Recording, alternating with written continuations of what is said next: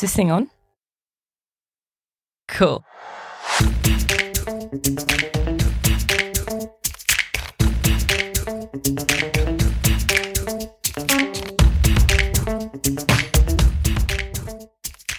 Hello, and welcome to the next episode of Uncultured the podcast. I'm your host, Kripa, here to add a little bit of colour to your weeks. This week's guest is no one. It's just me this week. Um, I thought we'd have a little chat about your wildest period stories. Why is it that there is so much shame surrounding menstruation? I think it's an important topic to discuss because, yeah, it is a really prevalent thing in South Asia. But the more research I did, the more I started to learn about the taboo across the world and how it's not just limited to South Asia. This is for men, for women, for non binary people, for anyone that menstruates and anyone that doesn't. I'm really excited. So let's get into it.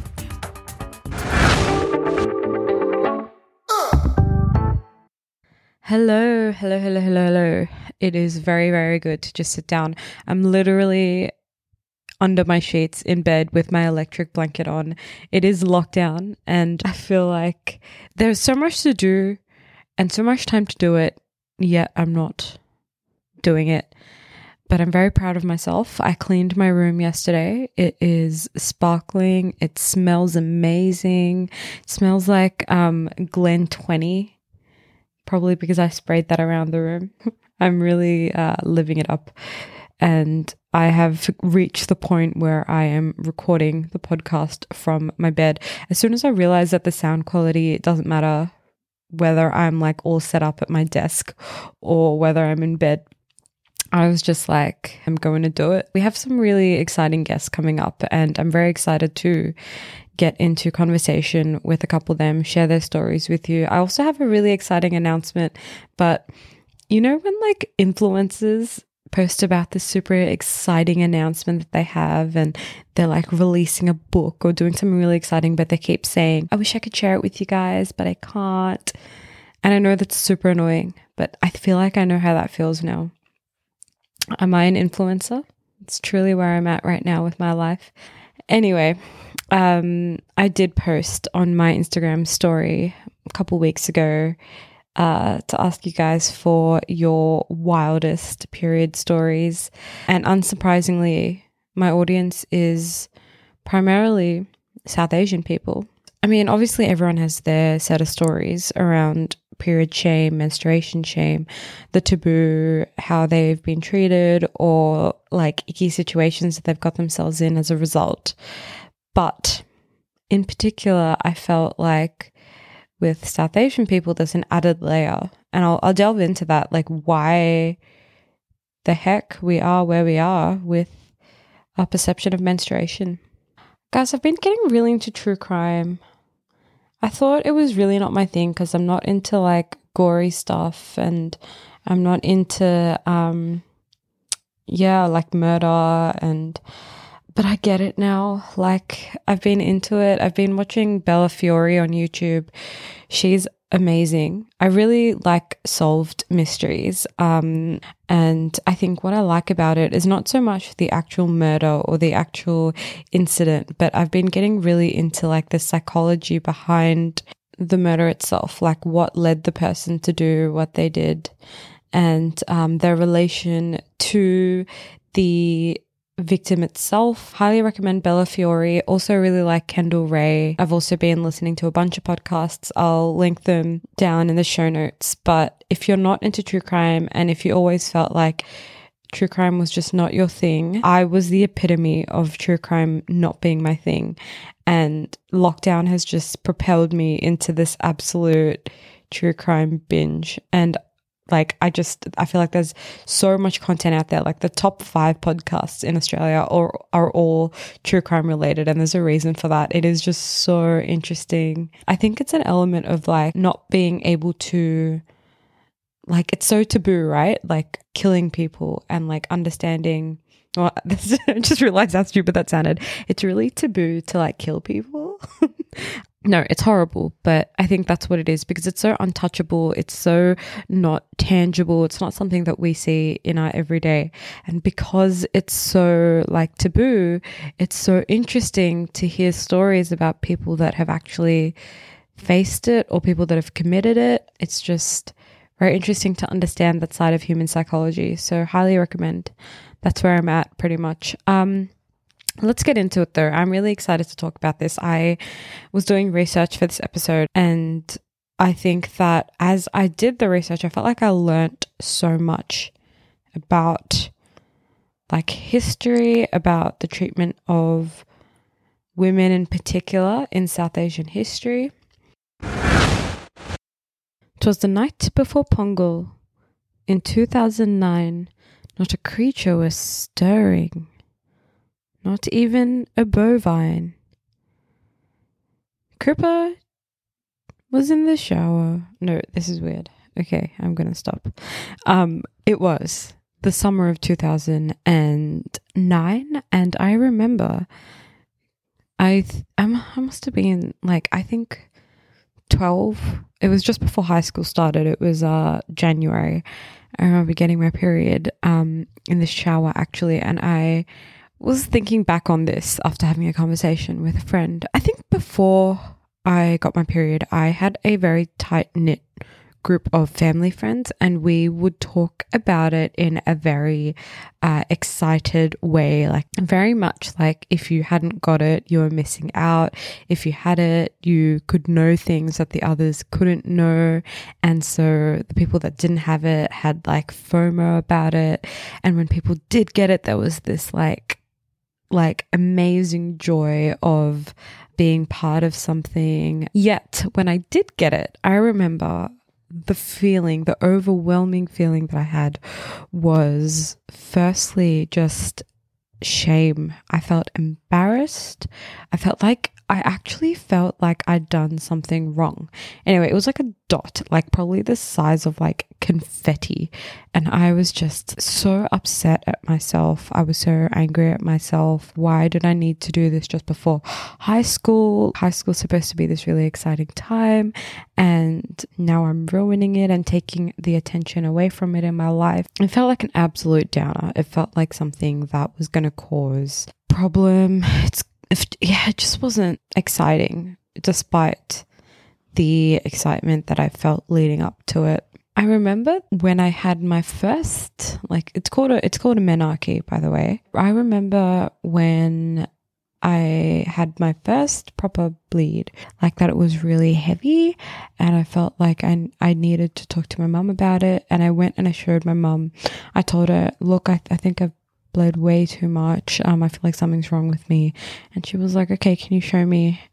I went and I showed her the pad. Anyway, it was like a brushstroke. And little did I know that is not a heavy flow. Um, it was just like, for whatever reason, I didn't understand. I think a lot of this, obviously, in hindsight, thinking about it, it stems from the fact that a lot of our culture, and I, I don't think it's just our culture, I think this is across the board, but there's a lot of whispering when talking about it, not talking about it in front of men. Um, education at school, we had this we had this kind of program that came to school called Interrelate, where we would learn about sex education. And I really do feel like sex education and menstrual education should overlap a little, but there should be it should almost be its own thing because there's just so much to know that we didn't learn at school and I'm still only learning about now about our menstrual cycle. When we did learn about it at school and it came with sex education, it was just all a lot of laughing, a lot of embarrassment. I think the uh, instructor had bought like her daughter's underwear or something, which, firstly, weird that she told us that, but she brought it and she kind of showed us how to put a pad on, and it was just all like fits and giggles. I mean, we were young, we were immature, understandably, but as a result, it meant that it was an absolute taboo. I remember in my family and my extended family, we never referred to it as being in our period. We'd refer to it, oh, I got my headache. Can you get me stuff for headache? Which is, can you get me a pad? We still occasionally refer to it as that, like, oh, it's because I was on my headache, I couldn't swim or whatever. I think it all stems from a lot of shame around it, religiously, but also just generally living in a society that isn't fully embracing of it. Here's the thing though, what I don't understand is when I first got my period, um, and this is very common in like, I guess, a South Asian, but specifically, so I'm South Indian. So from in a South Indian household, it's very common to receive gifts. I don't mean like makeup or a watch or like, you know, little stuff. I mean like $500 from every close family friend or gold jewelry that's worth $500. It's hugely celebrated. It's a symbol of womanhood and growth and reaching the next stage, and it's very exciting. And in some families, people actually have functions that are held where the girls offered all this jewelry and men, women, everyone's invited. Um, I didn't have one of these, but I do know that it's a thing in some South Asian cultures. Why then is there such a contradiction between that and the shame that comes with our periods. Let's talk about it. Okay, firstly, I want to preface this is not just about Hinduism. I'll be applying a Hindu lens today because there's a there's a couple of reasons for this. Uh, firstly, India has a lot of influence as the largest and most populous South Asian country. Many, though not all, of those values or Indian values tend to trickle down. And I guess because Indus Valley um, existed back in the day, the good old days, when all South Asian or many South Asian countries were linked, a lot of the cultures and practices uh, tend to overlap. Secondly, because there is such long lasting Hindu nationalism in India, even though there are many religions that make up India, Hinduism has been the prevailing religion that has had the most influence on culture. So even though India is supposed to be this super secular nation where laws and practices are not influenced by religion. The unfortunate reality is that many, and I'd err on the side of most, practices and cultures and thoughts and beliefs stem from Hindu practices. And thirdly, I'm Indian, so this is my personal experience. That being said, like I said, uh, many traditional religions consider menstruation ritually unclean, impure.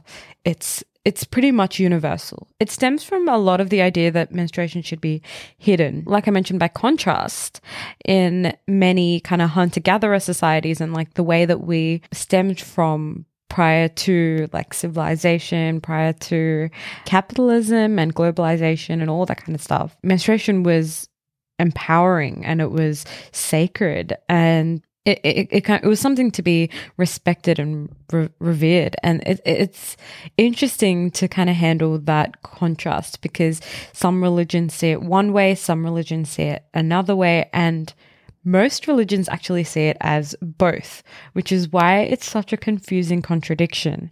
There is so much about how it is a taboo and how it should be hidden and how it's disgusting and impure. But at the same time, it's like, oh my gosh, without it, we wouldn't have life and women need to be protected and women need to be respected. I will also flag when I am talking about all this, I am referring to women, but this isn't specific to women. This is menstruators in general.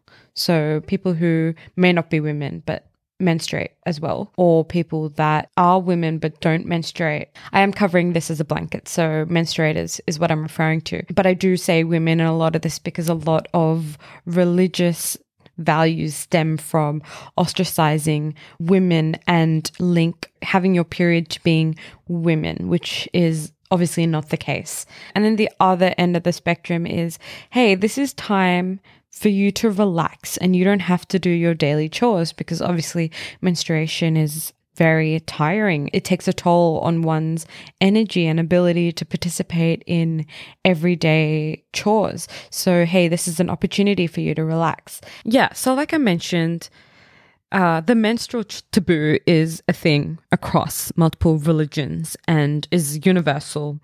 Um, And some can argue it's not even just a religious thing, it is just a societal, cultural thing. I think it's a bit of both. I think that a lot of the religious taboo is what influences cultural taboo. Uh, most of the following beliefs tend to be more orthodox and may not be followed by all devotees of each of these religions. It's more just, hey, what do the religious texts say about this stuff? Okay.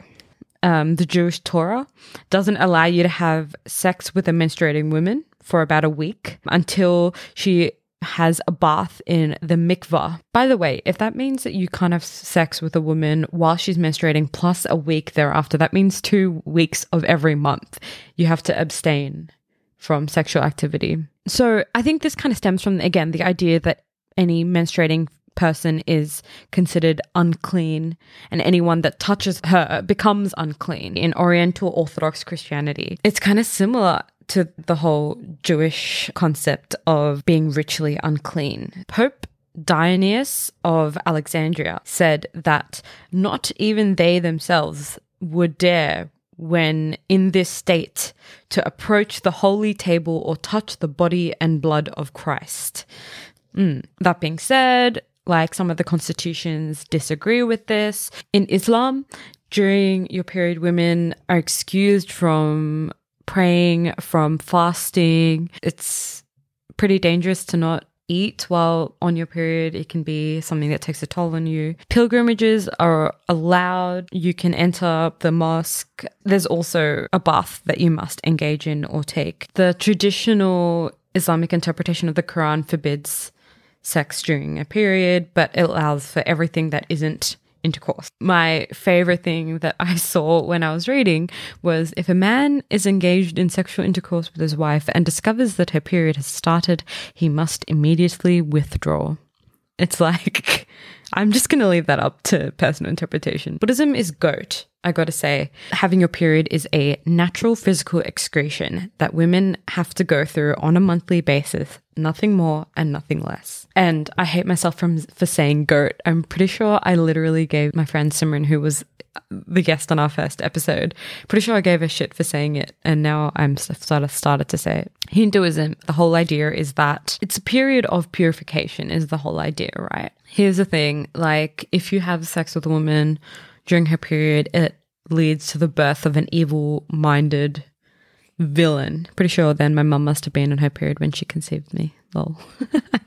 and finally, Sikhism, having a period does not lead to anything impure. Nothing's restricted during this time. No activities are restricted, which is again, absolute goat. We take the opportunity to to sit down and be like, hey, this is a progression to womanhood. It is an occasion to be revered. At the same time, it's like, yes, we respect you and we're excited, but also you need to sit in that corner of the house. To be honest, there's no basis around this, but this is my kind of view on it. If we're looking from a patriarchal lens, obviously everything is used as a tool of oppression historically, right? Now, some obviously it exists in some communities now, but the taboo that's lasted, it feels like it's celebrated because it's like, oh, finally she can give birth and fulfill her duty as being a woman. You know, she can do now what she was born to do, but you know, we oppress her. So it's it's not like we're celebrating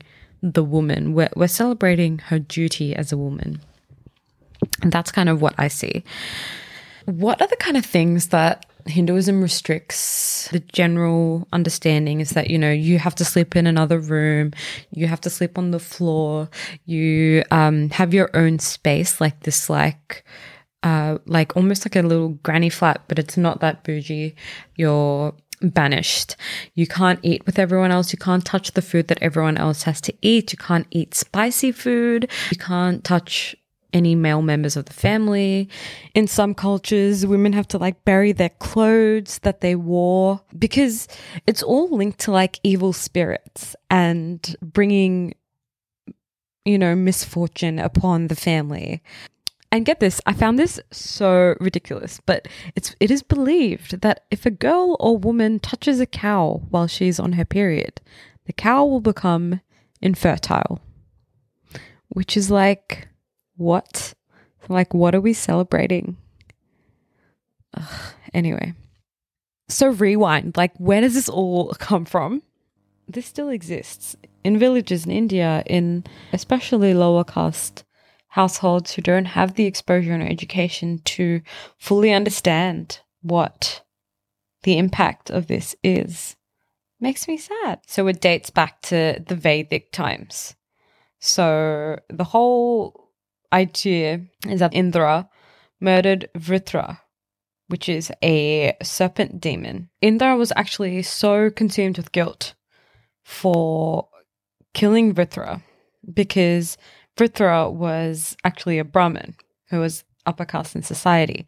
So he felt so guilty for this. One of the things he forced to take on his guilt, so one third of his guilt, was taken on by women through monthly menstruation. Like, obviously, there are spiritual reasons for the menstrual taboo to exist, but what I don't understand is scientific reasons. Like, honestly, people are allowed to use the bathrooms in temples and take a shit. Some people even have to take a shit on the side of the pilgrimage or like pee on the side of the pilgrimage because there isn't an access to a bathroom in some parts of it.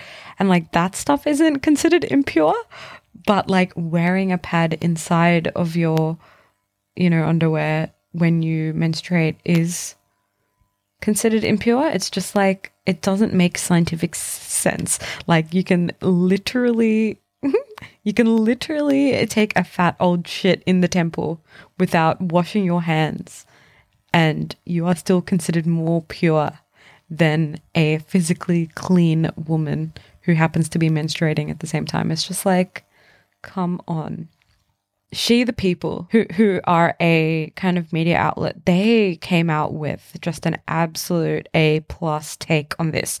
They said like verbatim they said a woman's body itself is a taboo that arouses sexual desires divinity or disgust Rather than viewing them as part of human autonomy, women's bodies are referred to as an embodiment of family honor or the ground of political, familial, and sexual violence. Because of this, women's bodies, especially reproductive and sexual organs, are acceptable only if they're covered, invisible, and not talked about. So, as a result, periods, pregnancy, breast milk, and all other normal functions of a woman's autonomy became taboos, shame, disgust, and silence, which is just chef's kiss. Such a perfect understanding and perf- such a perfect summary of where all of this stuff stems from and the reason for so much of it. Because it is such a taboo because there is so little conversation had about this. According to a study, 71% of adolescent girls in India are unaware of menstruation until they actually get it. According to a study, 36% of 355 million menstruating people in India use sanitary napkins. So that's 70, wait, 64 of my maths.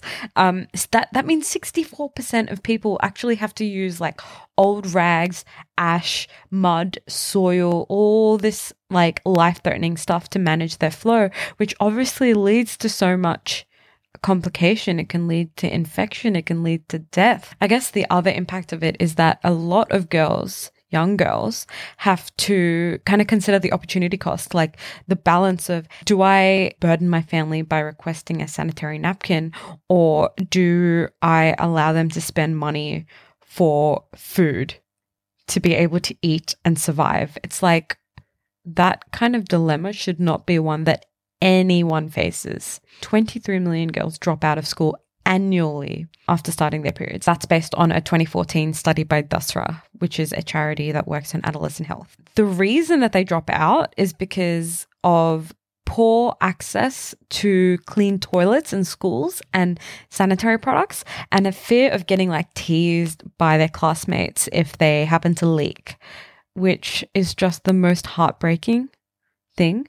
The fact that this impact goes beyond you know, firstly, history, secondly, under the table whispering.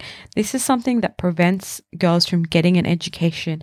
It prevents girls from being able to enter places of worship. It prevents girls from being able to to live healthily. A lot of the time they just aren't allowed to be prioritized.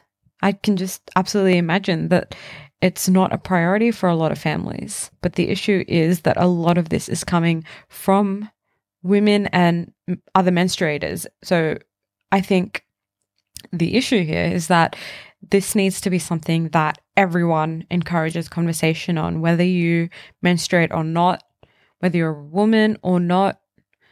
If you're a man who doesn't menstruate, you you know, we'd love to have you as part of this conversation because there is just no way to move forward and allow a lot of these barriers to crumble down without the support of men. Show them this episode or show them some of the links that are dropped in the show notes and talk about it. Um, another whole element of this is that there is absolutely minimal education, even in the Western world, around the impact of the menstrual cycle on our moods, on our ability to function on a day to day basis. I spoke to Jumana Khan, who started her own page around facilitating conversations around menstrual health for South Asian women in particular. Um, the page is called Bijaruh, B I J A R U H, which means seed in soul in both Urdu and Sanskrit. She talked about this really amazing analogy uh, to do with menstruating and the menstrual cycle and the seasons of a year. So I'm just going to pop in a quick recording of her um, talking about that because I just thought it's just such an interesting way to look at it. I'm really keen on understanding the impact of the cycle on my mood and my energy as well. So I'm really keen to share that with you. The menstrual cycle is varied. So, for example, I have a 27 day cycle. In those 27 days, there is not one day where you will feel the same because your hormones are doing different things at different phases of the cycle. And a really easy way to actually visualize it is to think of your menstrual cycle in four seasons. Winter, so that's the day that you're bleeding. So the days that you're bleeding. And this is a time when you generally feel more inward. You feel more tired and you kind of just want to like stay home, have a hot water bottle, cozy up. After that, we head into spring. Estrogen levels are picking up, which is our really feel good hormone. And we are starting to get a bit more chatty, starting to get more social, and we're getting ready to ovulate. When we hit peak ovulation, that's our summertime. That is when our estrogen is at its peak. That's because our body is getting ready in the hope to reproduce. So, this is when we feel like a real boss bitch. Our skin's probably at the best at this time. Then we head into a decline. This is when progesterone will start rising, the hormone that keeps us calm. It's progestation. So, essentially, it's the hormone that takes care of a baby if it's being produced. This is our PMS. And that's generally when our hormones are actually fluctuating quite a bit. So we can feel a bit irritated, a bit annoyed, which is where the whole PMS things come from. It's natural, it happens, it's normal.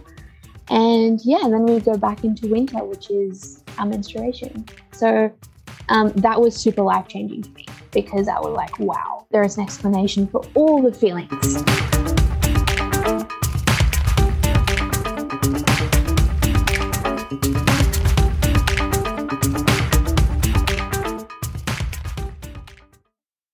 Okay, I just pulled Instagram up. I my phone was charging and it's perpetually on like 5%. And so I'm like, look, I'm going to charge my phone before this episode.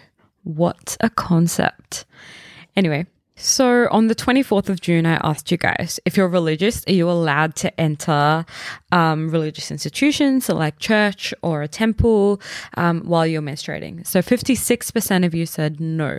Then I asked you, was your mother or grandmother ostracized through childhood when they got their period? 46% of you said yes. I said, have you ever felt ostracized for menstruating? 46% of you said yes. For the men that made it this far, how interested are you in understanding the effects of the menstrual cycle on the people in your life? And the average answer was, I'm interested and would go out of my way to learn. So, to those men, hello. Thank you for listening. Okay, then I asked you guys for your wildest period shame stories. First one. I leaked through my pad onto my school skirt and swore my friends to secrecy. Literally Same. I feel like everyone's gone through this. I feel like I've heard so many stories about this happening.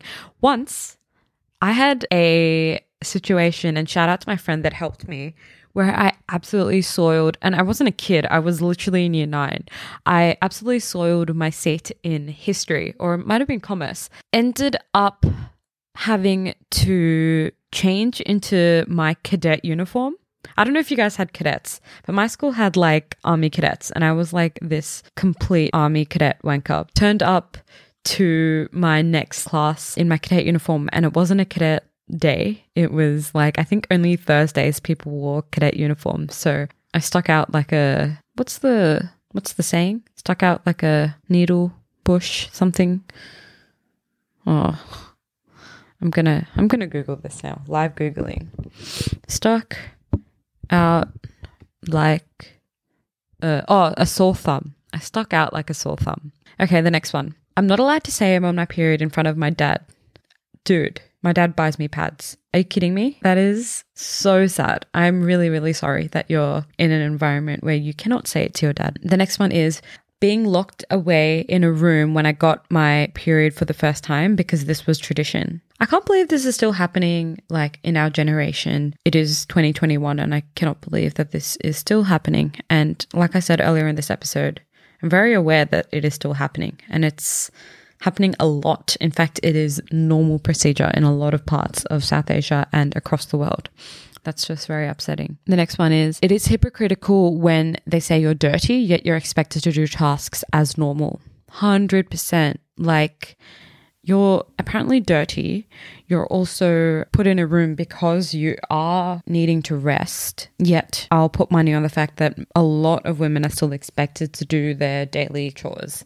All right. Um, the next one is I'm not allowed to touch anything God related while menstruating in my house. Yeah, this is yeah, such a stitch up. It I used to carry like a little Lord Ganesha in my handbag everywhere when I was a like kid. Yes, I carried a handbag as a kid. I remember like when I got my period, I used to like just have to keep it out of my handbag. Um, I used to have to wrap it in something. Someone said, I don't care. I allow myself in. No menstruating God leaves their abode. Yes, this. There is like a meme on this actually. I'll send it, I'll post it. I was going to say I'll send it to you guys. Yeah, I'll send it to all of you individually. No. Um, yeah, there is a meme on this about how like a female god is like leaving the temple because she has her period. It's so true. Like, no menstruating god leaves their abode. I think it's just so hypocritical. We pray to and respect female gods, yet suppress women. Someone said, This one's close to home. My family grew up in a very traditional and conservative house in India. Every single month, when she got her period, she would be allocated this one corner of the house where she would eat, sleep, and stay until it was over. She had to hand wash her own clothes during this time.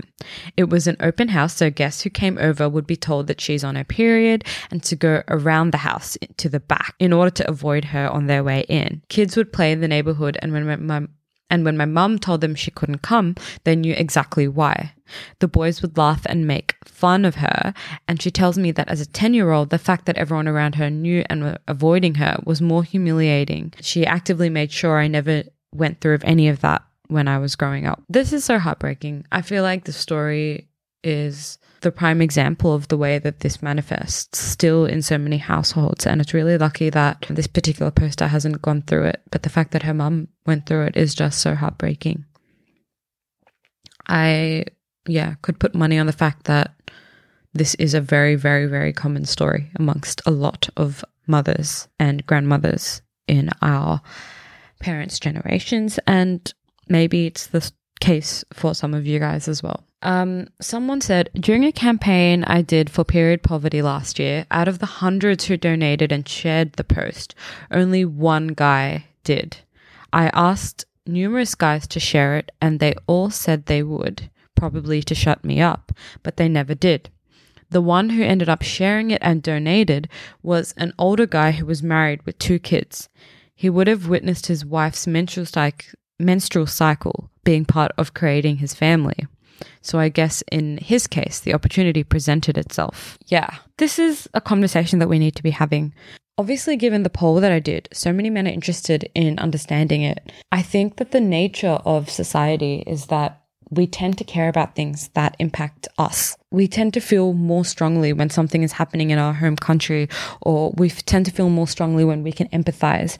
And because a lot of men can't empathize, or because a lot of non menstruating men can't empathize, it's harder for them to engage in conversation or be passionate about it, which by no means am I saying that this is okay. I think that we need to normalize having these conversations. And if there are any men listening to this, thank you for engaging in the conversation. I think even just listening to this is an example of being interested and wanting to engage in conversation. I think there's so much that can be done from the perspective of men. And I think, well, the uncomfortable reality is that men's voices are more valued in most circles, whether that's in you know, a boardroom, whether that's in a social circle, whether that's in a family kind of situation, men's voices are more valued in general. And so by having more men on our side to kind of discuss this, to discuss not just the menstrual taboo, but to discuss the effect of the menstrual cycle on women and how we kind of go through the ups and downs of life through hormones and all that stuff. Just having men on our side is just an absolute necessity. Someone said, alternate view, women did all the housework and praying work back in the day, and the only way to get them to relax and take it easy while on their period was to say that they aren't allowed in the temple and kitchen. A lot of tradition has good reason behind it, but people, especially in older generations, fail to realize that the standards behind these traditions may not apply anymore. Yeah, this is very true. There was there's definitely a lot of um a lot of aspects of the tradition and culture that stem from this as well. Um, the thing is, what changed to make this compassion turn into c- complete ostracization? Given that we're changing now, like a lot of men engage in housework, seems to be that the menstrual taboo is this ever standing pillar of our culture. Okay, someone said, one time I leaked onto a white chair at work and the practice manager noticed before I did. Dude, this is my absolute worst nightmare. Oh my God. Like, I guess there's an element to being allowed to be embarrassed about this stuff because ultimately, like, having your period is um, a very intimate thing and it's not something that you want to be showing people at work, but different to being linked to the taboo. Yeah, I think that's just terrifying, but also something we can all laugh at, right? right? right. In hindsight. okay, someone said it was year 10 exams. I was one of the first people to walk out and I had a huge stain. I was walking up the stairs with everybody behind me, and one girl tapped me on my shoulder and told me I had a huge stain. Shout out to my best friend who told me immediately. She gave her my jumper and I quickly tied it around my waist. That is a that is a true friend right there. I hope you're still friends. Okay, the next one. I got my period mid group interview. I refused to get out of my seat for two hours straight. You know that feeling when you're like sitting down and you know that you've got your period? Like, that's a very hard dis- thing to describe to people who don't menstruate, but like, you are just sure that you have it. And that's when you kind of get your friend to like check. Someone said, Yeah, when I got my period, I cried alone for hours. I'm so sorry. Yeah, that absolutely is something that I can relate to as well. Um, getting it for the first time, or like even not for the first time, even if you're just super hormonal. Sometimes you start crying at things and you don't realize why you're crying until after. Someone said, I wore white jeans to a uni shoot and obviously it leaked really, really bad. And this guy kept pushing me to take his jacket, and I was like, bro, He's such a perv. But he continued to like offer it. So I told him I wasn't cold at all. Uh, but he said, in the sweetest way, I'm sorry to be the one to say this, but I think you're bleeding.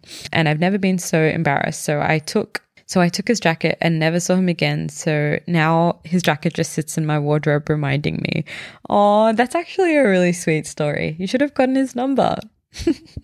that would have been such a nice way to meet someone.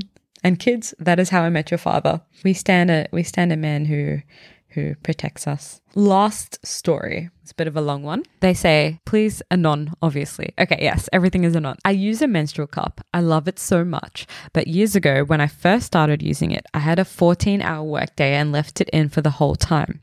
And I was traveling interstate too, so it was a while before I could find a bathroom to empty it. When I finally got to a bathroom, not only did it leak through my pants, thank God I was wearing black so you couldn't tell so much, but when I took it out, it literally exploded because it was so full and it went everywhere all over me, my clothes, my shoes, and all over the cubicle I was in. I could hear the cleaner coming in and mopping the rest of the restroom. So I took the toilet paper and tried to clean up as much of it as I could.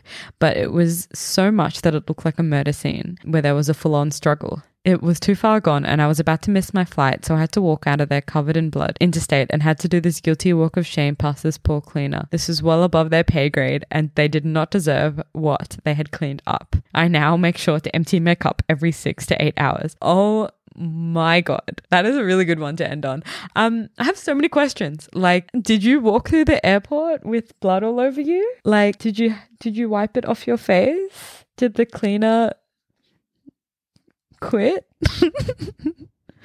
Oh my god, that is really horrifying. Although I've heard some really wonderful things about menstrual cups and I really want to try one because of like the environmental impact and stuff. I suppose this is a a great motivation for me to start using one. No, not really, but also it does sound like you've kind of worked your way around it. Thank you all for tuning in.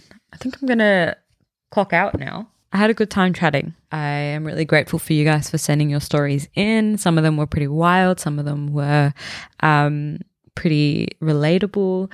I think that the answer to breaking down the menstrual taboo is to talk about it. Use the word period, use the word menstruating, use the word pad, use the word tampon. Don't hide your tampons or pads in like your pocket or in a little pencil case when you're going to the bathroom to change it. Whip it out for everyone to see. Let the world know what you're doing. Calls to action. Yeah, talk about it. Talk to men about it. Men, if you're listening, bring it up with your boys. Just be like, you know what would be super manly, guys? Learning about the menstrual cycle. No, but seriously, like talk about it. Bring it up with, I mean, if you're close to your mum, just talk to her about it. If you're close to your girlfriends, talk to them about it. Just do your own research. Uh, check out the show notes. I've got a lot of links down there. You can kind of go through them. Obviously, there are structural changes that need to be made. There are legislative changes that need to be made in South Asian countries in particular. I think the first step is to untaboo the taboo. Let me know if you have any thoughts. If I got any of the facts wrong, which is very possible, um, there was just so much information to digest and research. But if there is something that I've said about your religion or your practice that you think needs to be corrected, let me know and I will post about it. I will correct it. And I think that's it for today. Thanks for listening. You can follow us at Uncultured Pod on Instagram. And I'll see you next week with some exciting guests. Bye.